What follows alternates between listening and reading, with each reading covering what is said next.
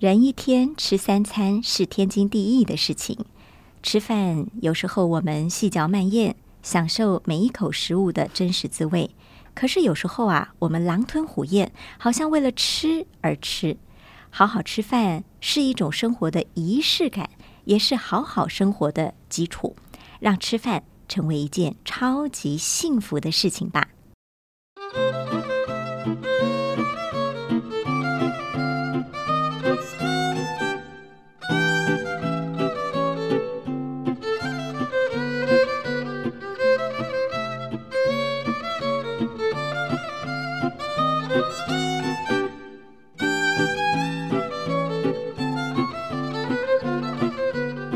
大家好，欢迎收听由大爱电视所制播的 Podcast《无噪驾驶》，和我们一起踏上没有噪音的旅程。我是陈竹琪。今天一百种生活创意单元，我们要好好来聊聊吃饭这件大事。特别来宾是一位家庭主妇，也是一位畅销书的作家——暴躁兔女王。她写过三本跟食物和生活态度有关的书。欢迎兔女王。啊，大家好。嗯，呃，书的封面哦，有一段文字让我印象很深刻。你写说，从小立志不要成为家庭主妇。当时你也曾经是一位上班族，后来你不但成为家庭主妇，而且还在家庭主妇的主战场，就是厨房里头找到了自己的一片成就感。可以谈谈从上班族变主妇中间的转折吗？嗯。这个没有特别去做什么事情，是自然而然变成这样的。那小的时候呢，我妈就跟我讲说，家庭主妇是这世界上最没有价值的工作，最没出息的。对，她说你做个老公啊，把狼想个老暖。嗯，哎，她就常常说我在家里有多累多辛苦，做了多多事情，你们看得出来吗？他用他的经验，对，所以我从小就觉得。才不要成为家庭主妇。我即使结了婚，我还是要继续工作到最后一刻这样子。可是，就事情就是，我刚好结婚的第一年还是第二年，我我的那个之前上班，它是一个非常大的外商组织，他就做做了很大的组织架构变动，所以我们整条产品线的人就不见了这样子。嗯，呃，然后呃，不对，应该是有一个产品不见了，所以我我的工作跟这个产品相关的，我就被 lay off 了。嗯，所以我就回归。家庭，那刚开始回去的时候，其实也还想要找工作，嗯，就是这样子，每天开始过了家庭主妇的生活之后，发觉其实在家里工作我还蛮有兴趣的，做那些家事，呃，我连洗个抹布都觉得挺有意思的。就是说，以前你没有把注意力放在这些事情上面的时候，会觉得这个是很 lousy 的每天的 routine，然后你把。说实在，你把抹布洗的再干净，也不会有人知道。嗯，对。但是那时候我刚好又开始写部落格、写脸书专业，等于是我开始把一些非常琐碎的事情拿出来给别人看，然后自己也从这里面找到乐趣，然后做中错，错中学。嗯，是这样子，渐渐的发展出一个小小的兴趣吧。然后包括当然包括料理跟做菜，那个是比家事更更大的。呃，我的生活里面更重要、更大的一个部分，所以这里面的转折其实就是我是顺其自然、随波逐流被推着走的，就自然而然变成现在这个样子。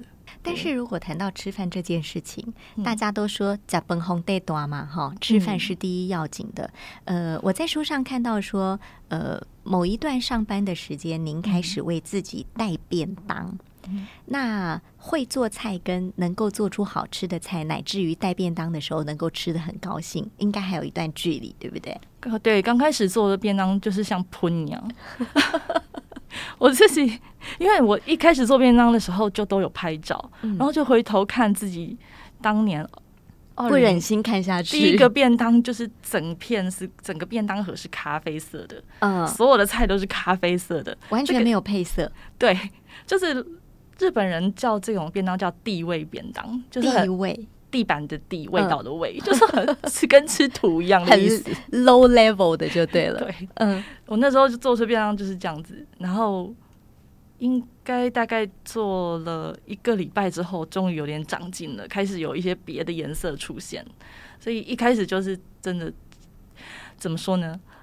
如果以味觉来讲，它可能只是一个可以果腹的东西，填饱肚子而已，。假节的鸡腰这样子。嗯可是自己的心情上是很愉快的，嗯，然后更开心的是带便当这件事情，让我可以不用中午用我宝贵的一小时休息时间去跟整个台北市的上班族挤着吃饭。嗯，对，那重点来了，比如说你为了呃把这一小时宝贵的时间留给自己，嗯然后又不想出去人挤人，所以你带了便当。可是，一开始可能它没有这么好吃，就是颜色啊，或者是味觉，都是比较地位便当的层次。对，那你刚刚谈到你很开心，为什么？它明明没有那么好吃，又花你很多时间。不知道耶，就是自己做的。每一个米米是我买来的，肉是我买来的，然后菜是我切的，就觉得自己做的东西特别好吃，有一种这种。然后第二个就是因为你是很抱着一个很开心的心情在做菜，所以你吃的时候也很开心啊，是，是这样子的。嗯然后我那时候还有点丢高，就是我那个时候呢，我会启发我本来从一个完全外食的人变成自己要弄东西吃，最主要的原因是我在去日本旅行的路上被启发到，哦。因，为在日本自吹就是自己嗯。做饭吃的这个风气是很盛，嗯。然后呃，我去日本自助旅行的时候，去逛他们的超市，然后去逛他们的书店，就发现他们饮食食谱这一类的资讯非常的多，然后他们的超市又很可爱，每个东西看起来都很好吃，是，连萝卜都长得特别可爱，特别嗯。直，特别大根这样。然后我我我在那里就买了几本食谱书，回来就看了这些书，就在想，我要有点想要过一下日本的那个便当生活，嗯就是自吹生活。嗯然后就从那个地方开始，因为有一个你想要模仿的对象，或者是你觉得很有意思的东西，比如说我觉得便当很有意思，那时候就是我朋友都说我丢高，就是一心一意就是想要做便当，就是想要带便当，就是想要自己做东西吃。是，所以不管做什么都很开心，即便刚开始做出来可能真的也没有很美味，可是自己吃起来起码不会出问题，都有煮熟，我觉得这样就可以了。对。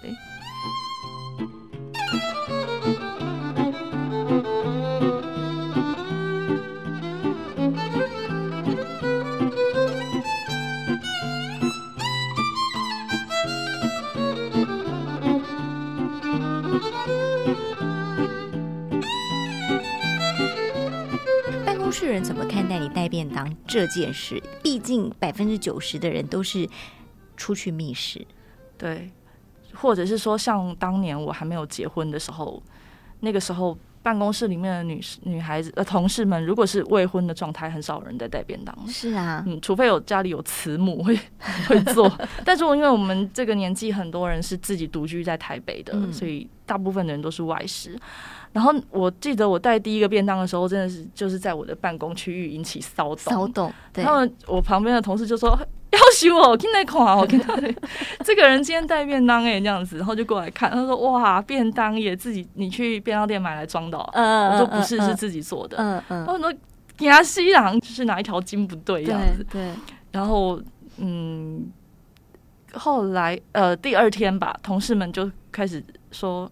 哦，你今天还带？你今天还做？嗯是昨天没吃完的，是不是这样子？嗯各种嘲讽哦，同事们，然后就说你打算一直带便当吗？我说对啊，我再也不想跟你们出去吃了。各种挑战，我说我不想出去人挤人，很累，而且有时候去外食会吃太饱，然后下午上班的时候就会有点想睡觉，嗯嗯这个我很讨厌，所以我就说我要自己带便当。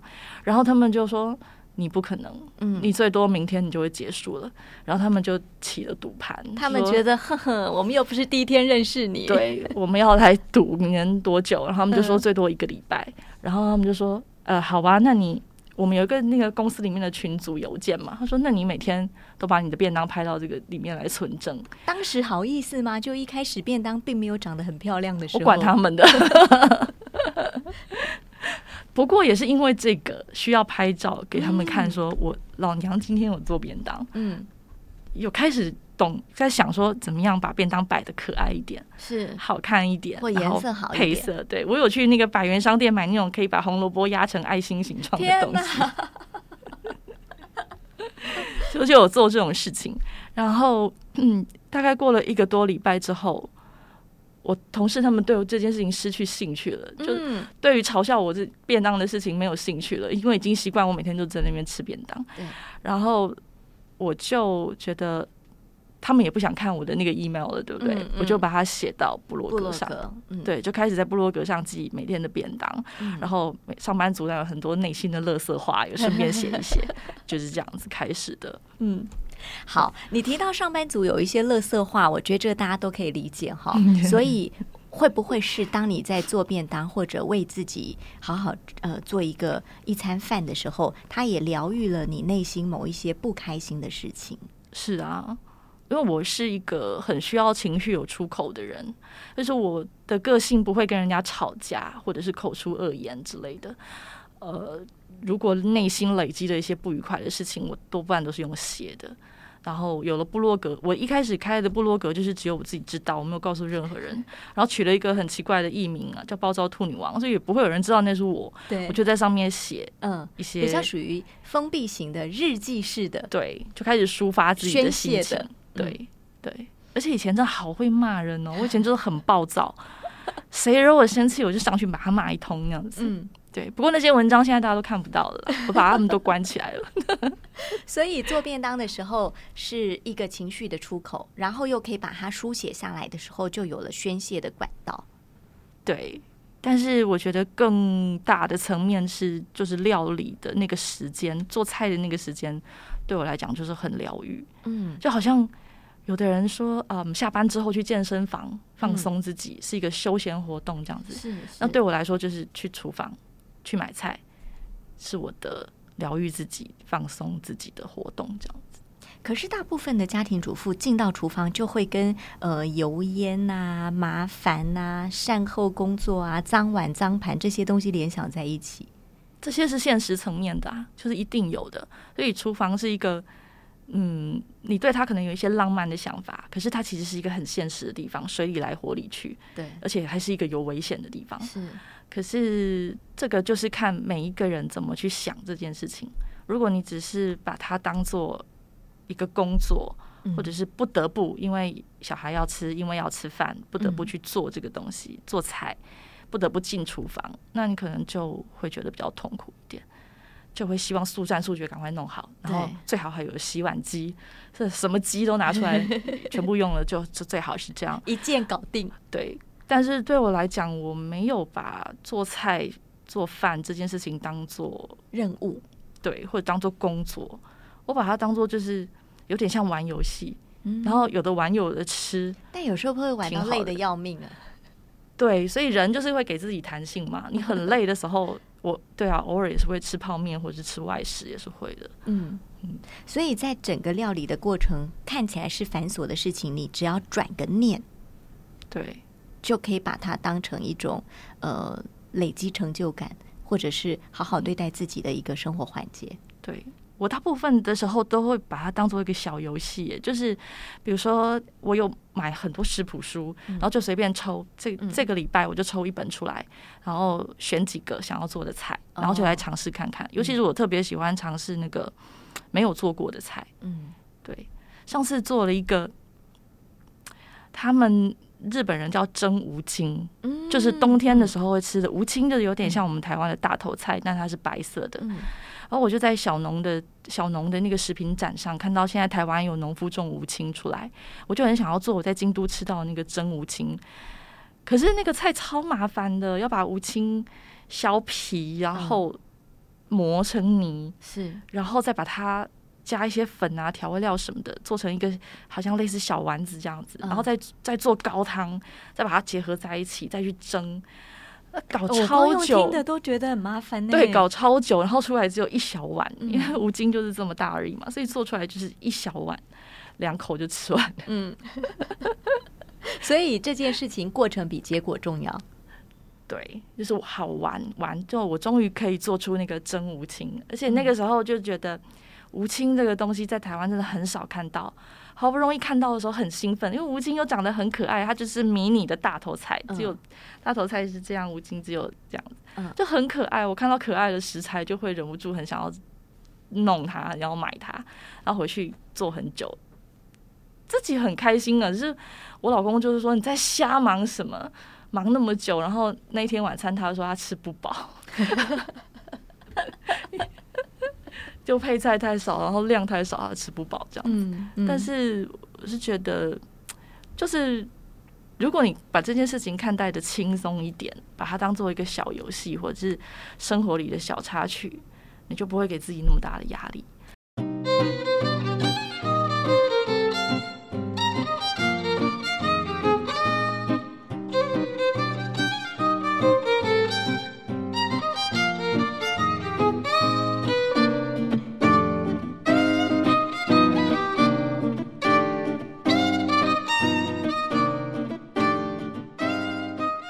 观察很多人吃饭哦，尤其是上班族，就是因为上班族的休息时间只有一小段固定的时间，所以大家吃饭都吃很快，嗯吃很赶。嗯好，然后有一次我在外面餐厅看旁边的人吃饭，他把一匙的饭放进嘴里，可能不到两秒他就吞下去了，又继续吃下一匙。可是我学到的是说，呃，细嚼慢咽这件事情，一个东西吃到嘴里，至少要嚼个十来下，嗯，把它先在嘴里，让牙齿跟口腔里面的分解酶嗯先把它做一个初步的分解，才把它吞下去。否则，你的所有的消化食物的工作全部都是肠跟胃，他们就很辛苦。他们就很辛苦，所以很多人呃肠胃都不好嘛。这个是也是我生病之后才学。我以前是吃饭吃，我我以前吃饭已经不算很快哦，嗯但是我后来学了细嚼慢咽这个方法，觉得自己以前根本就是囫囵吞枣，就是把它随便咬咬咬，然后就吞下去。哎，可是一个急躁的人是没有办法慢慢吃饭的。是哈，，对，一个急躁的人，可能我个性比较不急，所以我可以。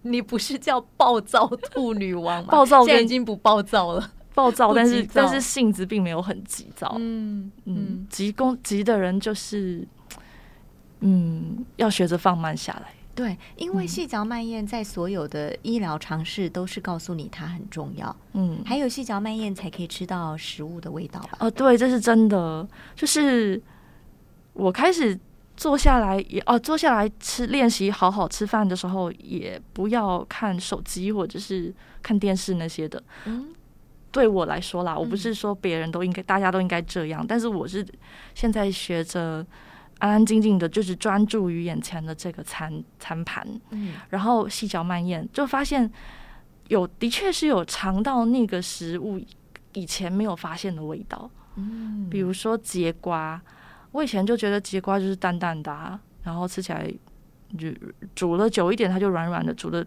时间短一点它就脆脆的，是还蛮好吃的一个东西。但我现在发现节瓜它其实嚼一嚼之后，它会有一个奶油的香味跑出来，嗯嗯，对，这个是所以这个是要你用心去吃才会感受得到的。对，如果你一边看电视一边吃，也许很快的时候就把它吞下去。嗯其实一边看电视或者是一边看手机呀、一边追剧一边吃饭，你不知不觉就会吃很快。嗯，嗯嗯，我常常都觉得我做一餐饭可能花半小时一小时，可是端到餐桌上十分钟就吃完了耶，然后我又要去洗碗了。非常的不划算。对，应该吃慢一点。像法国人或欧洲人，他们这样嗯吃一顿饭吃两三个小时，嗯我们台湾人大概很难吧，急都急死了，对不对？可是放稍微的放慢一下，我觉得是可以的。吃饭对你来说有一种仪式感吗？很有啊，嗯都会先从选器皿开始。很多人说哦，仪式感其实有一点物物质的感觉，给人一种物质的感觉。你如果什么都没有，你要如何进行一个仪式感？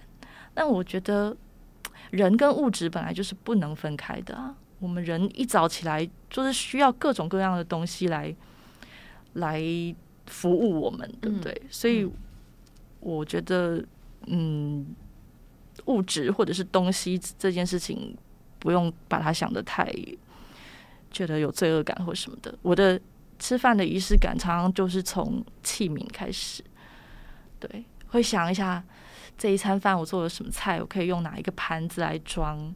我想要把这些蔬菜就这样子炒好一坨，把它放进去呢，还是稍微的摆盘一下，稍微的排列一下？嗯比如说夏天我常常做那个烫秋葵，秋葵你如果这样整个散在盘子里，看起来就像自助餐嘛。可是我们可以把它稍微头对头、尾对尾的整齐的放一下，嗯它看起来就会感觉比较像餐厅的一道菜。嗯对我我有时候会就是玩这个，嗯。那可能也是因为我就是很喜欢锅碗瓢盆类的东西，联想今天要选哪一个锅子来煮饭，然后把它们从呃柜子里拿出来，然后放到炉架上，就看嗯。好，我可以开始做了，我的仪式可以开始了。嗯，这样。嗯，一直到你吃完饭洗碗为止，你都把它当做一个很重要的环节，对不对？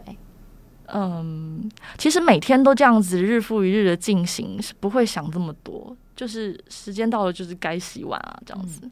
但是洗碗，我个人也不讨厌洗碗，就这一点有一点奇葩哈，好像大多数人都讨厌洗碗。嗯我虽然说没有热到热爱的程度，但是我也不讨厌洗碗，就觉得可以把脏的东西洗洗完干净，变成干净的，嗯，而且他们都是我心爱的宝贝啊，所以嗯可以没有问题。好。那我们刚刚有谈到食材哈，就是说一个东西好不好吃，有时候吃进嘴里的第一口你就感觉得到了。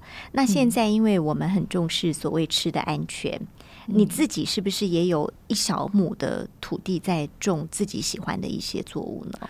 呃，目前是休耕的状态。哦，休耕 我之前是跟朋友一起租了一块田，是然后他们呃，大概去年还是，总之就是我出第三本书的时候太忙了，那个时候要出书，然后还有料理课，嗯料理课都排在周末。嗯那跟我一起合租田的朋友，他们是上班的，所以他们只有周末才有时间去种田。刚好您跟人家颠倒了，，对，然后那个地方又交通不是很方便，我自己有点困难去。嗯我就跟他们说，那我先休息一段时间吧。那后来我就目前为止还没有回去耶，但是嗯我一直想要再回去种东西，是真的。嗯，你种东西的期间，自己有没有体会到餐桌上的每一个食物都是得来不易的？就种了好久好久才得到一根小辣椒，类似这样的概念。超不易，或者是有的时候辣椒爆发，你真不知道如何是好，超不易，真的。嗯而且自己种的东西，你你我们都是业余的农夫嘛，并不是专业的，所以有的时候你可能连播种的方式，或者是你在不对的季节种那个东西，它就长不哦出来。懂，对，我们曾经种了一大堆的红萝卜，然后出来都只有拇指大小，嗯然后就想说，那先不要把它拔出来，让它继续长大好了。嗯然后一直到夏天它都没有长大，结果我们不得已把它们全部都拔出来，可是也已经过了采收的时间，是都不能吃，哇哦，就是它里面都蛀蛀被虫蛀了或者什么的。所以这个时候你就会更感恩，说我们到菜摊随随便便就可以买到一条壮硕的、漂亮的、嗯健康的红萝卜。对，很很，他们应该是付出很多心血，或者是人家是专业的，嗯。嗯，有专业的呃种植的方法，嗯。知道什么时候要浇水，什么时候要把它拔出来，什么时候什么时候还要帮他疏苗，嗯。这个都是我们不懂的，所以会很感谢。而且自己种菜之后，觉得市场的菜真是太便宜了，哦，就是我累的要死，然后嗯。过了三四个月才可以收成的东西，是。现在我二十块就可以买到，对，三十块就可以买到，就很感恩。嗯，有时候还会想，那我为什么要自己种呢？自己种是兴趣，嗯。对我我们去租田的那个农场，那个主人他常常都会来跟我们说：“哎，你们这些种身体健康的又来了。种乐趣的，对，种好玩的。求收成。完全业余的，对，嗯。而且我还特别喜欢那些自己种出来的格外品，比如说三条腿的红萝卜，长得特奇怪的，，对，或者是长得很迷你的小小小那个小黄瓜。嗯，不是有一种那个 pickles 是那种腌的腌制的，小黄瓜，嗯对不对？外国品种的瓜那种对，嗯外国品种的小黄瓜就是大概像小拇指嗯这么长、这么粗。那我们种的是一般正常品种，可是长出来就是只有那么大。然后别人就会笑，别的田的人就会笑说：“你们在瞎忙什么？你们这些人要施肥啊，要给它吃什么什么的，嗯，才能够种的那么大啊。”然后我都会觉得，为什么这样小小的很可爱啊？嗯一次可以吃二十条，哎，但是你那种格外品在菜市场就会卖不出去，对不对？对，因为现在人都喜欢根本不会进到菜市场。对哦，对根本进不去，就被打掉了对，或者就被淘汰了。对，所以变成说，我们呃，在好好料理的过程当中，在自己种一亩田的过程，也学会了去珍惜我们吃到的每一口食物。嗯嗯，好，我想最后是不是可以给一些呃我们的听众里，他们也没有太多进厨房的经验。那关于他们如果也想要好好吃饭，您会给什么建议呢？嗯，还是我们就是要洗脑大家自己煮饭嘛。大家如果能够自己煮饭的话，才会知道你到底吃进了什么东西。其实我觉得要鼓励大家自己煮饭之前，要先鼓励大家去买菜。哦，对，不不然的话，你没有食材的话，就没有办法做饭嘛。嗯可是现在很多的人是连菜市场都没有走进去过，嗯那我觉得也没有关系。如果你是因为工作，呃，不是配没有办法配合菜市场的时间，你去超市啊，去大也可以卖场嗯。也可以，甚至现在食材是可以上网买的，嗯。宅配来家里也可以。